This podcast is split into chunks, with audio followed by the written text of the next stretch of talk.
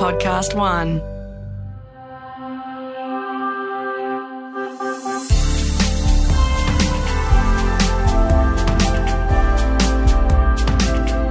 Hello, everybody. Welcome back to Listen Able. Well, hopefully, welcome back. Or if it's new ears because of the guest who is promoting this podcast, uh, hello and welcome. Please subscribe and go back and check out some of our other episodes. Yeah, we can't wait to introduce you to the international superstar that we have on that. You might not even know uh, has a, a disability, but he's very proud of his disability um, now.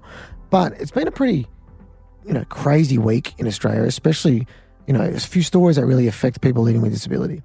It started at the, the very start of the week with a couple of stories of people passing away. So there was a lady called Anne Marie Smith who was over in um, South Australia and she was given a, an appointed carer through a disability agency. And um, she was found that over a whole year, that carer had never actually taken care of her. They left her in a wheelchair, not treated her. She had infections and she had passed away because of that. Um, also, a, a young girl in Queensland called Willow Dunn had Down syndrome and her father uh, malnourished her, mistreated her, and has uh, she's passed away as well. And I guess that shone a light on just how vulnerable some people with a disability are, but also how important it is for us to talk about that vulnerability, but check in on them. Yeah, I think Gav, what I learned from these stories this week has been that uh, a lot of people, you know, in domestic violence cases, for example, they have trouble speaking out about their partners or the situations that they're in. These people cannot, Cannot. speak out. Yeah, non-verbal, a lot of them. So it's up to us as a community. Oh, just because they've got one carer doesn't mean that carer is always checking in on them and doing the right thing. Same as if they've got a parent or whatever. And And of course, it's a minority. There are so many amazing, compassionate, correct. empathetic carers out there. A majority of them, ninety-nine percent. But in every case, in every occupation, there's always a bad apple. yeah, and, and I think that's exactly right. And, and not only, you know, celebrating when people do good, but making sure they, these checks are in place to make sure these things happen. But then, so I was already pretty flat. I saw something that broke my heart, but also made my blood boil at the same time. Mm. And it was a guy called Julian Stewart. On Sunday, he was using an ATM in Sydney. And he went in and he saw two gentlemen sitting on the grounds. And he said, Boys, are you using this ATM? And they said no. And then he proceeded to EFTPOS his whole disability pension, has no job, He's got cerebral palsy. got cerebral palsy, he's in a wheelchair, and he was EFTPOSing his money to buy food and the things he needs for that week. And the two gentlemen behind him talked to each other and then proceeded to decide that they were going to rob him of his money, his wallet, and his and his phone. And it is one of the most disgusting videos you've ever seen because they plan it. And then here's a defenseless guy with a pretty high level disability. He's in a manual daycare, so he uses his arms, but with assistance, with a motor on the back. Mm. He can't defend himself. He's got no way to do so. And they've ripped the money out of his hands. That was really devastating for me for a couple of reasons. One, this poor guy is just trying to be an independent guy and live a normal life like everybody else. And then something like that happened. But it's a really scary thing to happen because when I was a kid, my mum would worry that something was going to happen to me. And I used to defend myself by saying, no, no one would ever do things like that. Mm. Right.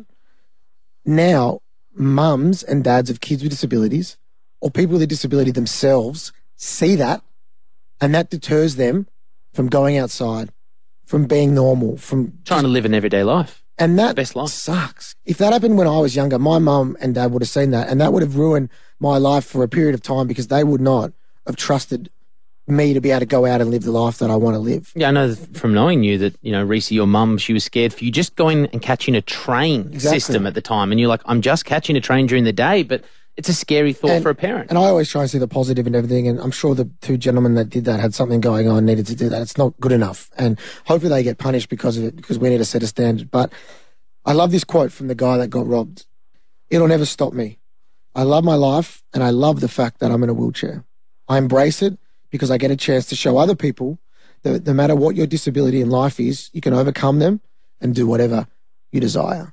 So I think it's up to all of us to enable people to keep doing that and keep supporting everybody, no matter their situation, to be able to be the people they want to be. Nicely said, mate. Now let's introduce this week's guest. Gus, when we came up with this idea for this podcast, One of the first. oh, the first, let's be honest, the man that I wanted to have on this is is someone that I've definitely looked up to because of what he's been able to do, not only with his career, but more so what he represents. And he represents my community so well. And I've had the privilege on working with him a couple of times, um, going on his on his world famous TV show. I was pretty chuffed when he asked me to come on, especially because I was Australian and it's based over in the UK. but uh, yeah, it's a, he's back in Australia obviously for a little bit, and we're super excited to have him on. So I think it's about time he introduces himself.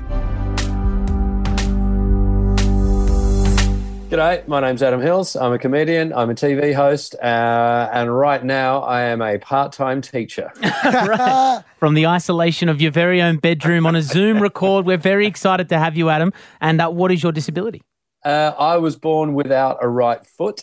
Uh, I don't even know the technical term or the scientific term, but I do know that if I was competing in the Paralympics, I would be classified under, uh, quote, the others. Yes, oh. Les Autres. Is that right? Les Autres. That's what it's I've actually called. Thought, if I ever got famous enough that I had to check into a hotel under a fake name, I would use the name Les Autres. yeah, it's good. So for, for disabilities that don't classify as, I think it's cerebral palsy, paraplegic, vision impaired, hearing impaired, or an intellectual disability, they're called les autres. Oh. So they're people yeah. of short stature, people with weird amputations. I can say that, can't I? Um, and all these different things. So you're actually you're a les autres. I don't know that many les autres. Really, I, and I love the fact. I mean, Les Autres sounds like a like scientific, or it sounds kind of fancy, or at least technical. I'm pretty sure it's just French for the others. Yeah, yeah. so I love the idea that they would have been classifying people, and they've gone, okay, what's that? That's an amputation. What's that? That's cerebral palsy. That's a vision impairment. And then there's a whole group of people that they went, Oh, so what are they? I don't know. They're just the other ones. Yeah. I don't know. Can we call them that? I don't know. Barry, what's say it in French? It sounds fancy. hey, before we get into your, your, your life story, how are you as a teacher? You any good? So I've kind of invented about four or five different characters for the kids as different teachers. Mm-hmm. It started off with uh, I don't even know how we got. So the, their their principal is is her name is Miss Ganane and I mispronounced it as Miss Janine, which my daughter thought was hilarious. Yeah, Miss Crab. And I went, oh no. and then it became a character, Miss Janine. Hi everyone, Miss Janine here. Janine Janine, actually. Janine Janelle Janine's the full name. and then every subject it just became a different teacher. So there's kind of like a German exchange teacher called Mr. Guntenschreiber. Nice. A really boring American um, PE teacher called Ned Needman and now the girls have got to the point where they want me to dress up every morning as the oh. different teachers. Right. So it's kind of becoming this whole sketch show. The only problem is they don't take, well, my, my youngest in particular doesn't take me seriously. So I'm trying to teach her maths. Mm-hmm. Mathematics is a very exciting subject. You can tell from my voice how overjoyed I am to be teaching it. And she's going like, do everything as Friedman. So I'm going, okay. 86 plus 10 is what? And she's like, and I'm like, no, actually, you need to you need to actually answer this question for me now. She might not want to go back to school. Listen, Fneedman's going to have a breakdown pretty soon and start yeah, shouting at the kids, so they're going to have to go back to school. Because obviously you you work with the Paralympics, you've hosted TV shows around disability. Do you uh, do you teach your kids about disability? Because uh, when we started this podcast, I was I, I didn't know much because Dylan's the first person in my life, our family and friends, that has a disability. So I was kind of walking with blinkers on my whole life? It's a bit of a weird one. I, the only way I can explain it to you is to give you two examples. So we were at the Para Athletics Championships in London, which I think was about 2017, maybe, mm. at um, the Olympic Stadium. And I took my daughter and one of her friends. So they would have both been about seven. And we spent a day walking around the park and seeing like there was a disability breakdance troupe that had been on the last leg. So we kind of watched them and had a chat to them. And, you know, the girls played wheelchair basketball. They loved all that stuff. And what I found, found was fascinating was at the end of the day, my daughter's friend, the, the other little seven year old, was going, I mean, a little posh English girl, by the way. I mean, that's amazing. Who knew that people with disabilities could break dance like that? That's amazing. and it really opened her eyes to the world of disability. Whereas my daughter was like, what? What's the big, I don't mm. get what the big deal is because she's grown up with a dad who's got one leg. She's met, you know, Paralympians. She's met other people with disabilities so in that in that instance, when it comes to kind of amputations and wheelchair and and stuff like that, she's across. But then I've been playing disability rugby league, and we had a we had a dinner up in Warrington with all of the team, and one of the guys uh, has cerebral palsy, and he doesn't speak particularly well. So whenever he walked past, he would tickle the girls. He would tickle my daughters, and the six year old kind of went, "Daddy, he keeps tickling me," and I said, "Well, that's because he's got a thing called cerebral palsy." And it's very hard for him to talk and be understood. So his way of saying hello is to just tickle you. And then she was fine with it after that, but now she thinks it's called terrible palsy. so it's a nice.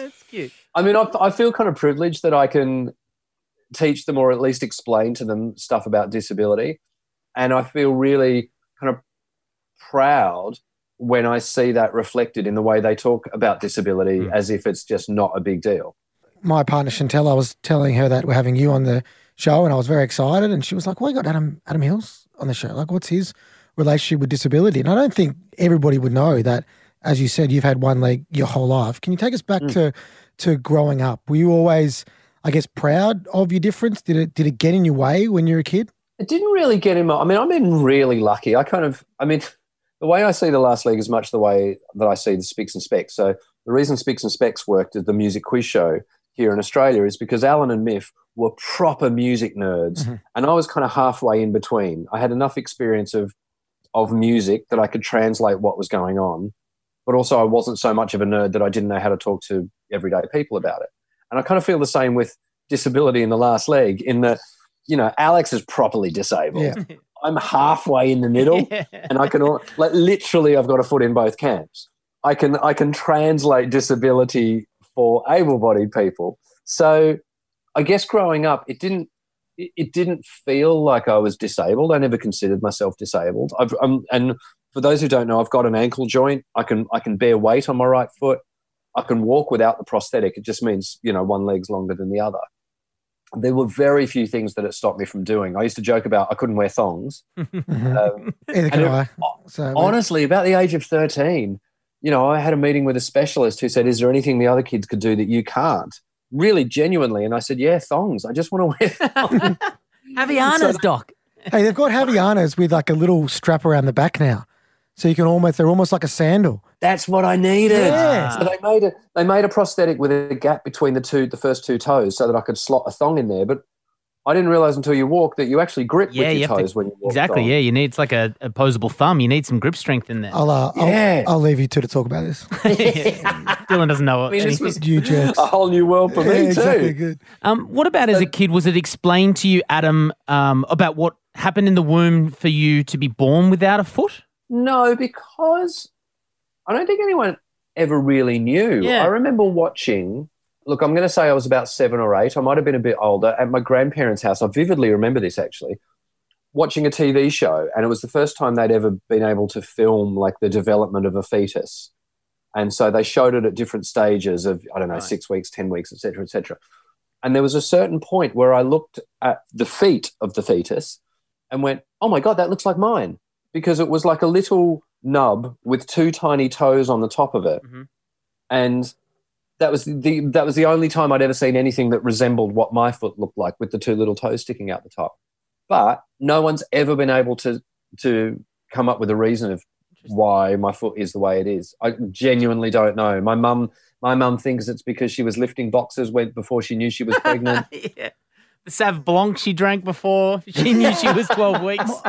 My mum had like hay fever for three days straight, and she's like, "That's all I can think of," because I don't know oh, either. And I'm like, I don't think a few couple of sneezes developed a big fat tumor the size of a melon, mum. Yeah. That's all right. Now, when Sorry, that must be a you know that must be a fascinating thing. I, I think there is a strong connection between between p- people with disabilities and their mums for a lot of reasons. I think you know for me, my my my mum was the one that took me to the clinics. You know, your your mum does all the kind of medical stuff often, but also. You know, I don't know how to explain. I, I'm, there must be a bit of my mum's brain right at the back, just thinking, "What did I do? What did I do Mhm. wrong?" And you know, the chances are she didn't do anything wrong. It's just a thing that happened. Yeah. And we've found, we've talked to people that have had horrific car accidents where their parents have been at fault on this podcast. And, you know, the people with a disability don't even blame their parents for that. You know what I mean? Because, and like I don't, like, I, I would agree with you. and I reckon my mum would have a percentage in her brain, like, what have I done to do that to Dylan? I, I couldn't give a shit. Like, my life's a million times better than it ever would have been. But on the outside, people would feel sorry for my mum for producing a child with a disability. Well, funny you say. So in 20, 2008, which was when I first met you, Dylan, at the um, Beijing Mhm. Paralympics, I remember being at the closing ceremony, and on the way in, everyone was given lit- was given postcards, and the idea was you would write a postcard and address it, and on the way out of the stadium, it was already stamped. On the way out of the stadium, you would put it in a letterbox, and that way, everyone that was at the closing ceremony at Beijing sent a postcard around the world. Yeah, it was like this outpouring of love. And I remember sitting there covering it for the ABC, having had that was the first time I'd been to the Paralympics, having had this incredible experience, not just at the Paralympics, but in Beijing generally. And I, I sent a card to my mum saying, Thank you for whatever it was you did that got me here. and I kind of meant it in that way of, look, even if you did do something that led to me having a foot, it's given me this amazing life. I never followed it up with her. I just sent it. And I thought it was pretty obvious what I meant. And years later, I was kind of talking to her and she went, Oh, I thought you just meant like the conception. Straight over the head. Ten years Yeah, later. that Yeah. fateful Valentine's Day night. You're welcome. Oh, that's Um, good. Were you always funny, Adam, growing up, or did you use humour to deflect maybe some comments around your foot? I don't know. I, I don't think so. I mean, I, I- look, I always wanted to be funny growing up. There's definitely that. Whether or not I was is a different question. Yeah. But I always loved comedy and, and, and wanted to be funny. Was it because of my foot, though? I don't really know. Because when I think back, it's a bit, it's a weird one. It's a bit like, you know, I grew up in the in the Sutherland Shire, a place called Loftus in Sydney, which is which is quite. I, I was the only kid at school with what would be termed a disability, and so therefore it wasn't it's like there wasn't a category for me, so it wasn't a disability. I didn't think it was a disability. I never really, I don't really remember having being teased because of my foot. Okay. I mean, I was teased for Right. a whole bunch of other reasons, being a nerdy kid, whatever, Yeah. but not because of the foot. So I didn't feel like I ever had to. And the, I mean, I guess the other thing for me is I could hide it. I could go to school and wear a pair of long trousers and no one knew. And I Yeah. still played rugby league and I still played tennis and I still played cricket. And it didn't really kind of stand out or stop me from doing anything. So I don't really remember being teased. I mean, I was definitely bullied at school by various people, but again, not because of the foot. Mm. And I say that because, you know, bullies are pretty cruel. And if they want to go to your weakest spot, they will. I, and funnily enough, I used to talk about this um, as part of my stand up show, but the one thing I did when I wore shorts to school was where I pulled my socks up to my knees because that would then cover the foot because I didn't want the foot to stand out. And I realized, you know, I was the only every every other kid at school would just let their socks roll down to their ankles, and I'd have my socks pulled up. Yeah. And then I was getting teased for being the idiot with his socks on. Yeah, up. for being a nerd. Yeah, yeah. yeah. the prissy boy with his perfect school uniform. Yeah. So eventually, this one day, I went, you know what? This is ridiculous. I'm going to, right, I'm going to own this. I'm going to roll my socks down. I don't care if anyone thinks my foot looks stupid. I'd rather look stupid because of something I can't control than something that I can. Right. Rolled my socks down. No one said a word about my foot and no one teased me about my socks. And it was suddenly, it was a real ownership thing of going, oh, yeah, right. Being a nerd is way worse than being disabled. Oh, that's good. Um, I found the same thing. As soon as I owned my disability, people's perceptions began to change, but also my own perception of myself changed straight away. Hmm. And then your confidence level, I guess, increased. And it's an interesting question because I know you even said it then, like you never really saw yourself as having a disability. As you've hmm. got older, have you kind of owned that a bit more, or do you still not really classify yourself as disabled? it's been a really long, slow process for me, I think, in that I, I don't know. I'm like, I remember being about maybe 12 or 13 and mum saying to me, Hey, you know, the doctors want to know if you'd like to try out for the disabled games, was the way she put it. Sounds very. And at that point, yeah, I was playing a lot of tennis um, and able bodied, you know, competitive tennis against able bodied players. And I kind of went, no, if I'm going to win Wimbledon, I'm going to win it. I'm going to win Wimbledon. I'm not going to win the disabled Wimbledon because there was, I mean, there wasn't even a disabled Wimbledon. No, it didn't Yeah, even come um, until 2014 or whatever. So No, exactly. Yeah, ago, yeah, yeah. But also my naivety, I had no idea what the Paralympics were. I thought, and it's not even fair if I run against someone in the 100 meters because I'm only missing my ankle. What if I'm up against someone who's missing both legs above the knee? That's not fair. Mm. Like, I didn't even know there were categories or anything like that. I guess I just wanted to do, I didn't see myself as being disabled. And the real eye opener for me was Beijing in 2008, watching the Paralympics and watching Paralympians go by and kind of having the realization that, oh no, hang on, they don't think they're disabled either. They were just doing their thing, whatever their thing was. It wasn't like I'm doing a disability thing, it's I'm doing my sport to the absolute utmost. And I kind of, I then started kicking myself, going, man, I missed out on this whole thing that I could have been a part of Mm. that I had, I knew nothing about. So on that, when it when it came to stand up comedy, I wanted to prove myself as a stand up comic without the disability. I wanted to do what able bodied comedians do, which is just be funny without relying on your disability. And it was only a whole bunch of things happened. In the year 2001, I was nominated for the Perrier Award at the Edinburgh Fringe Festival, which is pretty much like one of the highest awards you can be nominated for in comedy. And just being nominated made me go, right, I think I've proved myself. I, I know now Yeah. I can do this, and no one's giving me an award out of sympathy.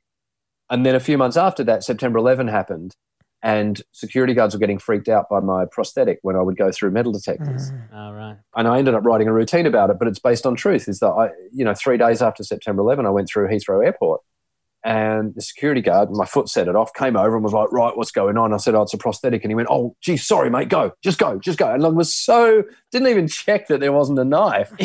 in your prosthetic. Yeah, and and it kind of harked back to something that I learned in the very very early days of comedy. So probably I'd been doing comedy for maybe a year and a half, and I was emceeing a show at the Sydney Comedy Store, early and late show, and half the audience from the early show stayed over for the late show, and I only had one act. so I was like, do I do the same jokes for them or do I try something different? And I did a joke about my foot, which was based in truth. I was at a party. I told people I had a prosthetic foot, and someone said, a woman said, "Can you still have sex?" yeah, right. There was no punchline to it. I just told it. It got a bit of a laugh. We moved on, and this comedian afterwards came up to me, an older comic, who was a bit full of himself, but it was good advice. He said, "Look," he said, "you're not good enough to talk about your foot yet."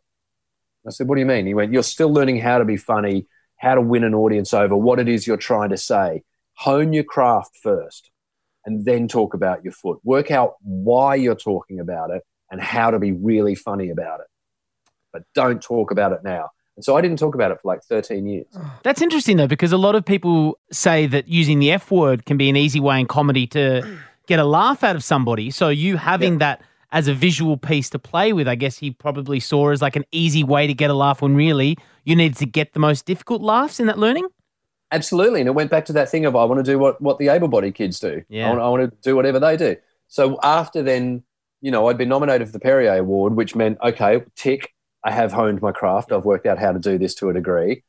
And then after September 11 and that, that whole thing in the security, I just thought, I need people to know it's okay. Like, don't be so scared of offending someone with a disability that you don't check that whether or not they're carrying a knife in their leg Exactly.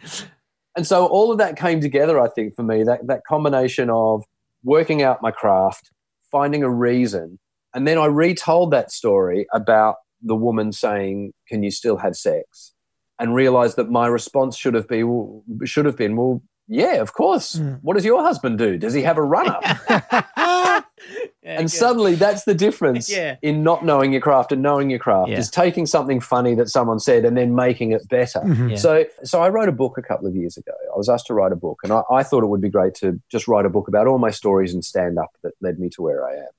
And the publisher said, "We really think people want to read about your foot. That's kind of the in. That's kind of your thing." I was like, "Oh man, I didn't want this to be that." Mm. They said, "Is there a journey you've gone on?" You know, the usual publisher sure. stuff. Is there a journey you've Yeah. gone on? I was like, "I don't know." So I said, I called the book "Best Foot Forward." Okay. And but as I wrote it, I kind of realized I had to then ram in the theme of my foot into the book. But as I wrote it, I went, "Oh no, this has been." Even my comedy career has been this long, slow process of trying to do what the able-bodied kids do, proving myself, then realizing I've got a point of difference, then finding a reason to talk about it, to let people know it's okay to have questions, to, to feel awkward, and to not worry about embarrassing people. And then gradually getting to the point of going, actually, this is my best hmm. foot because it's the one that's taken me more places than the other Yeah. one. Well said. Love it. Do you feel, Adam, that you're comfortable saying that you have a disability, seeing as you've lived your life mostly able bodied? Do you see somebody in a wheelchair who, as you say, is much more disabled than I am? And then because you're under, classified under the same umbrella, does that at times make you feel uncomfortable having that label?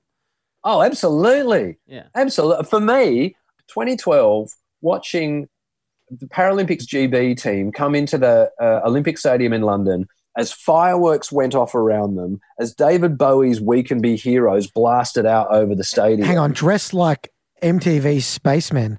You know, they had like these weird space suits on. Yes. like Oh, the huge, athletes. puffy silver Oh. space suits. They they looked pretty sick. Yeah. I was impressed. With Stella McCartney designs, Yeah. Oh, I reckon something in the back of my head went, Do you know what? I've identified as able bodied all my life, but I want a part of this. Yeah, Yeah, right. well said. great. Uh, because you don't have a foot, um, something we explored with a girl called Cherie, who was amputated at the age of three because of cancer in her hip. Um, she has phantom pain, so she had to reschedule one of our interviews because she was having really bad phantom pains Right. for, for a leg that doesn't exist, but her brain is telling her pain is there. Do you ever have feeling for the foot that never existed? No. Okay. So the because the only thing that was amputated were those toes, like uh so those those toes that I were, was born with, they used to stick out the front of the prosthetic. There used to be a hole and they stuck Oh. out the front. That sounds hard. When I was about 14, I was playing soccer and one of the kids went in for a tackle, missed the ball and hit the toes. Oh, Ouch. And they were stitched. I had to have two stitches in them. But gradually, as I got older, I couldn't move those toes. They didn't serve any purpose. Mm. And as I got older, the bulge became more apparent. It was harder to make a prosthetic that kind of looked good. And so I had them, I had them amputated. And even then, you know, there's, so there was always a part of me thinking, should I have done that? Was that vanity? Because it was really only for the look of Yep. the, the leg going down. Um, so that's the only thing that I've lost. And although they would have cut through nerves and the toes did have feeling, I, I never had the phantom pains. Mhm. It's a weird thing. When we when we did our disability rugby tour of Australia, I shared with a guy who was an above knee amputee. He had played so hard in our first game they had to re-amputate his stump another 10 centimeters up the femur. I was going to ask you about that when we got to it. Even when you run with your foot, Yeah. is your is your stump absolutely blistered and gross? From No, pressure? because I've got again because I've got my, mine wasn't an yeah. amputation. I've got the ankle. I've got a heel. I Yeah, can so actually I can thickness, yeah, weight bear brute, on yeah. it. but so, that guy, his stump would just get chopped up. oh man! And he was talking when he came back. When he came back from that operation, he was explaining how it was basically every time he ran, the stump would just lift out of the socket a little bit, and then when he put it back down, it was basically bone on carbon fiber, which I'm lucky I don't get. Yeah. But I do get like infected hair follicles. Oh, right. 'cause Nice. The sweat and the Anyone- rubbing of it. Yeah. yeah. Oh man, anyone with a prosthetic, especially a prosthetic leg, knows the horror of the infected hair follicle. Have you ever done the goose step and your foot fallen off? Like you, you rolled your own ankle? the way it's can again because of the way my ankle it doesn't just slot down; it kind of goes down and then Hooks in. in, Right. Mm. hooks in. But because of that, I have a door on the back of my prosthetic, so I have to put my foot in and then put the door on and then strap it up with Velcro. But on the blade that I use for rugby, the door's at the front rather than the back because the blade's at the back. Mm-hmm. And so what that means is when I run, all of my weight goes on that front door. So that's 82 something kilograms going down on that. Mhm. And eventually, over time, either something will break or the Velcro will just open up. So I was a couple of years ago, I was on the beach with my girls and with my daughters, and I went, come on, let's have a race. And after four steps, the door opened and up. I just fell flat on my face and my foot fell off on the beach. And they were like, we win. We- we win.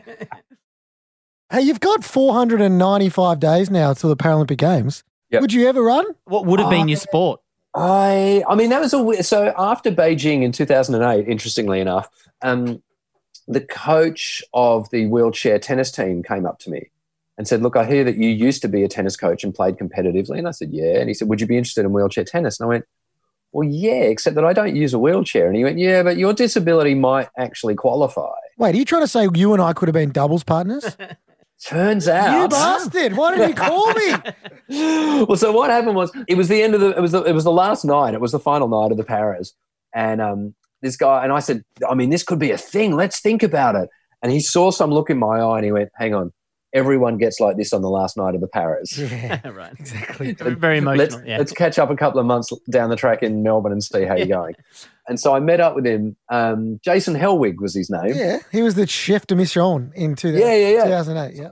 I met up with him in Melbourne a few months later and he sat down and said, Look, okay, if you really want to do this, if you want to play wheelchair tennis, he said, and the good thing about you is, he said, most, a lot of people in wheelchairs have never played tennis. He said, You've played tennis, you've Mm. just never been in a wheelchair. So he said, That's what we need to teach you.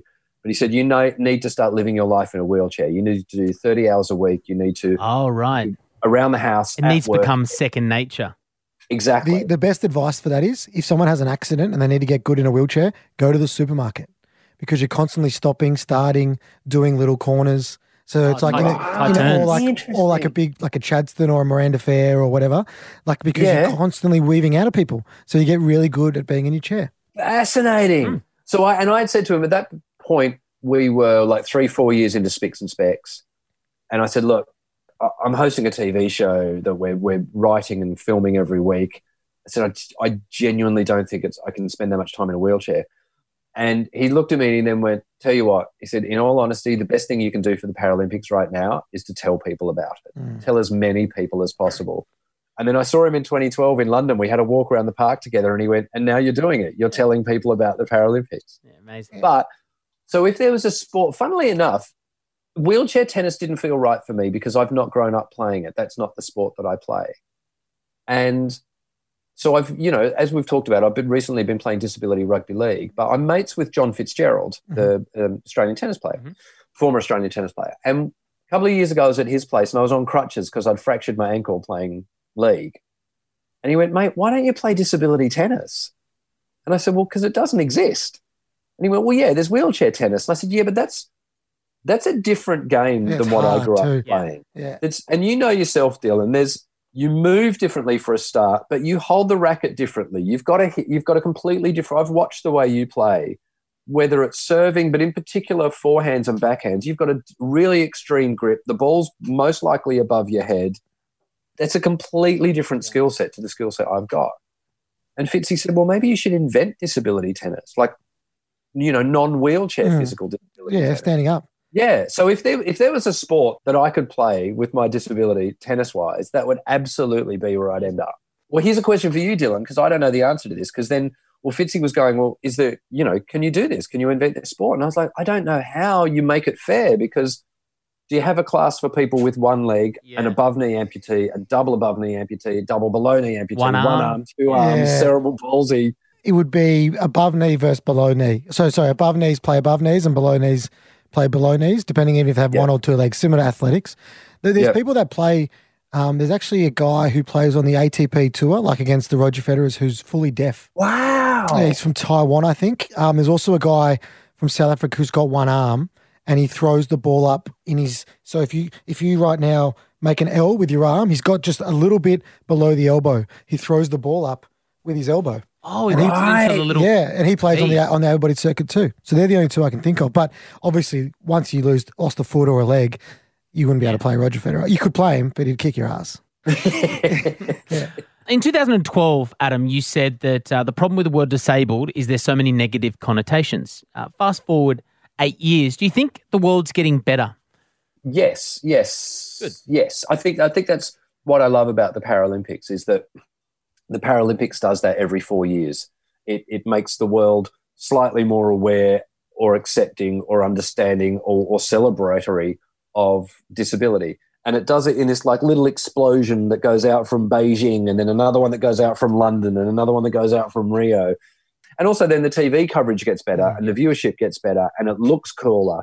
So I think more and more kids in particular become aware of disability and see people like, you know, I'm going back to 2012 in London, but um, uh, David Weir, for instance, or Jonnie Peacock, they see them as heroes and they want to be like them and they look up to them, or Ellie Simmonds. I choose them because it happened particularly in London in Mhm. 2012. And then you see them, you know, on Dancing with the Stars or something like that and go, great, okay, that's that's helping, that's making the step. But then unfortunately, there's a weird little backlash I think that happens from that is that then people start to think, well, all disabled people can do anything. Yeah, and I faced that myself. That- Really? Or the able-bodied, the disabled world resents you because you're the Paralympic guy, and unless you're a Paralympian or you're talking about why you're disabled, that's the only way you could get back on get on TV.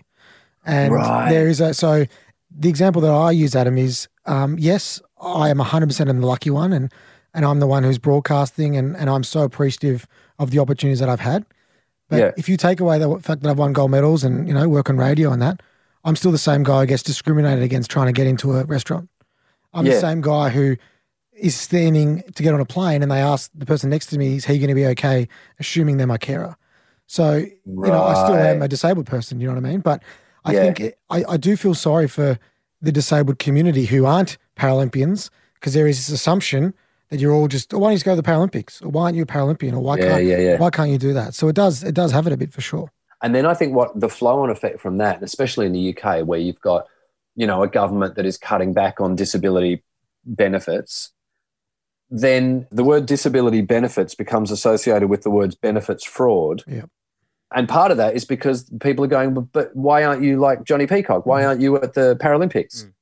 Disabled people can do anything, right? We, we've learnt this from the Paralympics. Disabled people don't need anything to hold them back. So why do you need benefits now? Are you a benefits fraudster? And then it's that so it actually in a weird way it makes it people more aware of what disability is but it makes them more aware of a certain part of disability Mm. and it'd be like saying to an able-bodied person well why do you need benefits because able-bodied people compete at the olympics Yeah, Mm. right. Now, you touched on the importance of the Paralympics being broadcasted, and I think being broadcast in a in a different way. Um, it used to be Mm. very kumbaya, let's all hold Yeah. hands. The, the Paralympians are here. When it's an elite sporting um, event where we train our lives to, you know, put on a show. And I do have to say, you know, I haven't. I've said this to you before, but not in a public forum. You you really meant a lot to me, especially what you did in 2012 with the last leg, which started as a highlight show of the Paralympic Games. And I think one of the things that why it meant so much to me is um, I'm lucky, not to the extent that you are much funnier than I am, that I had a bit of wit and the ability to make humor to break down barriers and change stigmas about my disability. It was the biggest tool I had. And Yeah. if you aren't a confident young person with a disability, especially at school, especially in a, a high level disability that you can see, it's so hard because that social aspect of having a disability, especially for young kids, they might never get out of that. And I think why the last leg and what you do is so refreshing is we are normal people first and foremost who are elite athletes who you celebrated on the show, but you also took the piss out of. And that normalized us us as people because it made us look like normal people. Well, Australian humour is very self deprecating, and a lot of people would be scared to make a joke about somebody who's got a disability for the fear of being Yeah. backlash or people going, oh my God, he's picking on a disabled person. Whereas And the, that's the humour that everyone in Australia kind of comes to. the together best thing through. is whenever it was disability, it was always inspirational. But you know what you did? You made it entertaining. It was entertaining, and that changed the landscape. And I think it's had that flow on effect because obviously the last leg is now what it is. Been going for eight plus years, and is one of the biggest shows in the UK and here in Australia, all around the world. Did you do that on purpose going in? Did, was that a risk that you took, or were you just did you decide that you were going to back yourself and make a show like that, and just hoped everyone got on board? both i mean yes yes we did decide we were going to make a show like that and take a risk and hope everyone got on board and uh, when the promos first went to air for the last leg channel 4 got so many complaints on twitter Mm. from people going i can't believe you're doing a paralympic show called the last leg what is wrong with Yeah. you channel 4 yada yada yada but when you look at how the last leg came about there are so many i mean so many um, influences and a lot of them australian you can trace it back for me to 2008 at the beijing paralympics the first session we were given was by Jason Hellwig, who was the, the chef de mission of the Australian team. And he gave a session to all of the ABC um, journalists, reporters, etc. And he said, I'm just going to say this up front. These are elite athletes. If you treat them as elite athletes, then they will respect you and they'll give you everything you want. And that's all we ask is that don't treat them as, quote, inspirational or having a go or even just people with disabilities. They are, these are people who have busted their asses for the last four years, some for their entire lives, to be here, to be at the top of their sport. And that's how we would like you to refer to them. So that was always in the back of my head. And that's what I learnt in Beijing. Then when Channel, so when Channel 4 asked me to make the last leg, that was the first thing I said was, this can't just be a piss take it's not an, an hour or a half hour of, hey, how funny are disabled people? Mhm. We've got to respect the sport. The sport has to come first. And we've got to celebrate the gold medal achievements and we've got to talk about the great things that are going on sporting wise. This is a sporting event. Mm. And, and the kind of rebellious and revolutionary way of, of an unusual way of talking about it is to treat it like a sporting event Mhm. because that's what people don't expect. They expect it to be, hey, everyone's having a go. Isn't this awesome? Mm. No, it's a sporting event. Now, add to that, the head of Channel 4 at that point, Jay Hunt, was an Australian, born and raised in Australia. So she had fond memories of Roy and HG Yeah, in the 2000. dream. I was going to The mention that before. Yeah. It was just perfect. Fatso the Wombat. Yeah. Yeah, exactly. So what she wanted was the dream, Mhm. but for the Paralympics. And she could say that to me because I was Australian and she didn't have to explain anymore. I knew exactly what she meant. And my response was great. Let's combine everything that was great about Roy and HG and everything that I learnt in Beijing, which is respect the sport, respect the sport, talk about the sport, the sport's the main thing. And then the, the other Australian reference I was going to mention was he was saying we need to find a way at the beginning of the show to set up what the show is going to be. And I went, oh, great. We'll do like a, a teaser with a kind of a tonight on the show, we're going to cover this and we're going to cover this and we're going to look at this and this gold medal and that gold medal. And as I was saying it, I realized I was sounding like Billy Birmingham's Wide World of Sports. All right. And Chew for chew. Uh, yeah, exactly. And one of our writers, Adam Vincent, is a South Aussie guy. And as I was saying it, I went, and he looked at me and he went, by geez, by jingos, by crikeys. yeah.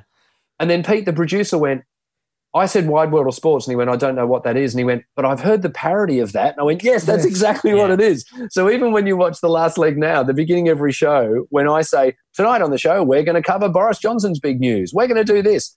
At the back of my head, I'm going, and that for croquet fans, once again, there's stuff all for you on the show. Very good.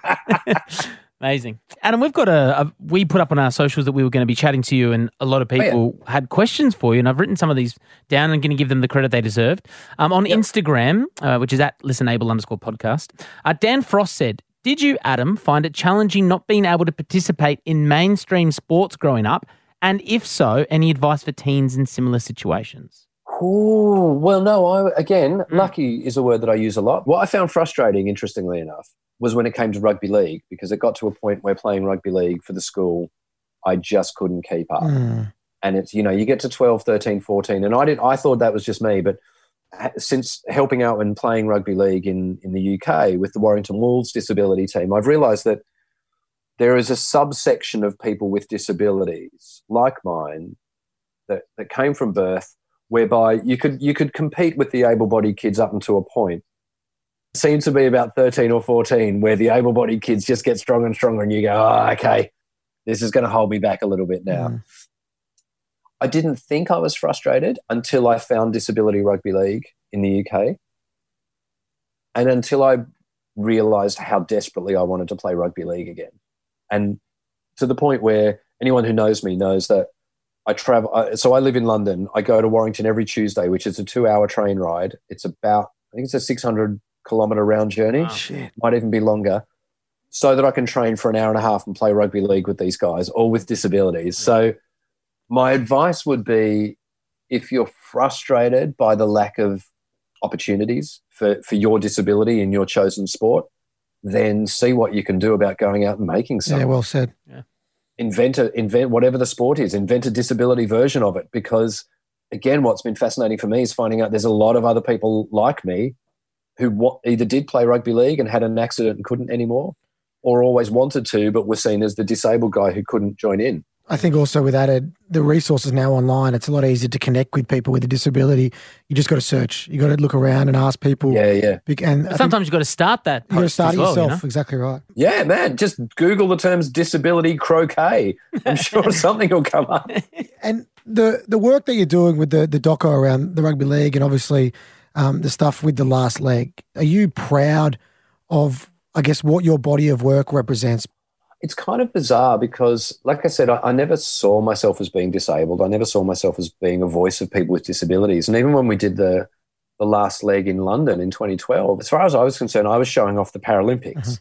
and the Paralympics does great things for disability. But I I guess even before that, though, I would be doing stand up. Now that I think of it, I remember doing uh, a gig at the, the London Comedy Store, and this guy coming up to me afterwards saying that his daughter was born and I, I've got a feeling he said his daughter was born without an ear, like just had one ear missing. And he said, I've never found it comfortable to talk about, and I've never found anything vaguely amusing about it. And he said, watching you make jokes about your foot, it's made me look at my, think about my daughter in a different light. Oh.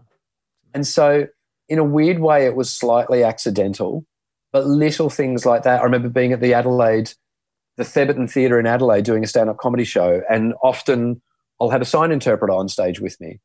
And again, this woman came up afterwards with her daughter, and said, "My daughter's deaf. She's 18. I actually a bit older. She was like 20 in her 20s. This is the first event I've ever been able to share with her, Ah. and certainly the first comedy night I've ever been able to share with my daughter. I mean, all of those things are like little side effects. They're kind of like, you know, I, I, I wanted to have a sign interpreter so that the show would be accessible to Yeah. everyone, but it's those little personal details. When that happens, those are the things that stick with me and kind of makes me makes me happy that and, and maybe a little bit proud that I was able to facilitate that. Adam, before you go, we uh, we have a bowl of uncomfortable. This podcast is about trying to make people comfortable with the topic of disability and asking people uh, questions about their disability to normalise it. Um, so we do have questions that come through. One of the questions that uh, we got through, I'm going to name her. Her name is Bronte Latham. She wrote this publicly on our Facebook post about having you on the podcast. She wants to know the same question which we actually asked a previous guest, Curtis McGrath, which is: Is the foot on or off during lovemaking? The prosthetic, that is. Okay, so I always used to make the joke on stage about it, which is, you know, I do take it off, but it's pretty hard to look sexy while you're removing a leg. it's like me trying to get skinny leg jeans off in a wheelchair. Brutal. but I remember, and funnily, that is a great question because that uh, I found out in 2012 that David Cameron, who was then Prime Minister of Mm. Great Britain, was a fan of The Last Leg, and that he and his wife would sit up and watch us after the Paralympics every night. And it was a Channel 4 reporter, I think it was Krishnan Guru Murthy, who told me, and I said, Are you sure? Like, are you just making that up? And he said, No, because I asked him what his favorite bit was. And he said, The bit where you and Alex answer the question, Do, your, do you wear your legs to have sex?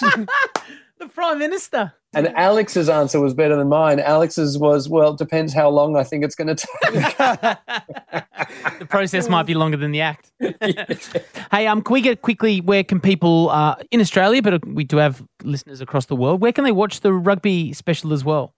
Um, so in Australia, it's it's streaming on Ten Play. Uh, in the UK, it was on Channel Four, but I think it's uh, still available on all four.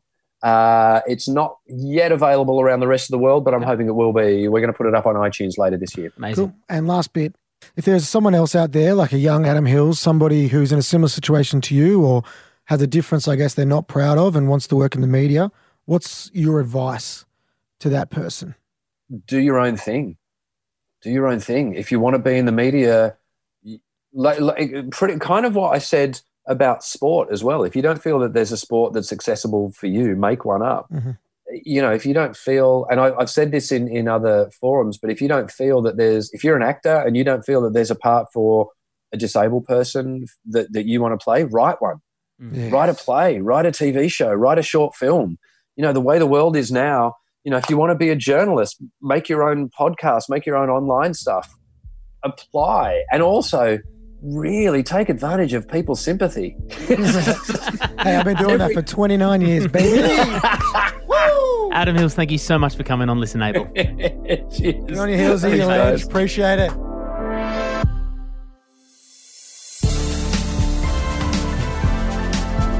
Just a top bloke. Yeah, it really is. and you know so humble with the fact that he really has had a massive influence in the world of disability and plays it off like it's the people that he talks to that's have the biggest influence. He's just the one in the middle and uh, it's humbling and beautiful to hear man because You were fangirling a little bit there. but like i have to because like i want to be a big person in the media with a disability and obviously adam can wear pants and hide his or whatever and i always thought my disability would not have been able to because it's so you know brought to the forefront. But you know the work that they do over in the last leg and that has been able to do that and i think hopefully the next step is really like hollywood I was actually thinking, and I wrote this down on my computer when Adam said it. We should chat to somebody who's lost out on a gig, to somebody uh, who has a disability, to somebody playing that disability. like an able-bodied person playing it. Exactly right. Every time. You hear it all the time about, you know, um, whitewashing, whereas someone with a Bryan disability cranston played the guy in, the wheelchair, you know, during that. And I loved that movie with Yeah, Kevin so I- Hart. But I can't watch movies like that. It pisses me off too much. that's so interesting, and that's a space that we will definitely play on in the future on ListenABLE.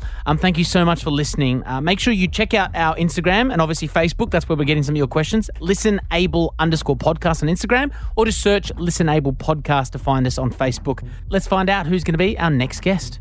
Do you think it's fair that you didn't tell your boxing opponent that you had cerebral palsy, especially if you got critically injured in that fight? Yes, I think that it is fair. But could you understand the guilt that that person would Yeah, feel? Yeah, the guilt that you they done would feel. Yeah, and that is true. That I, I do see your point there, but I still don't think my injuries would have been any worse off if I was able bodied. Dylan Alcott, we'll see you next week. Thank you, Gus, and make sure you subscribe to the podcast so you can catch all the hot content Yeah, coming first. your way. Get it first. Yeah. ListenABLE was presented by Dylan Alcott and Angus O'Loughlin and produced in collaboration with Podcast One Australia. Audio production by Darcy Thompson and the music was written and performed by Eliza Hull.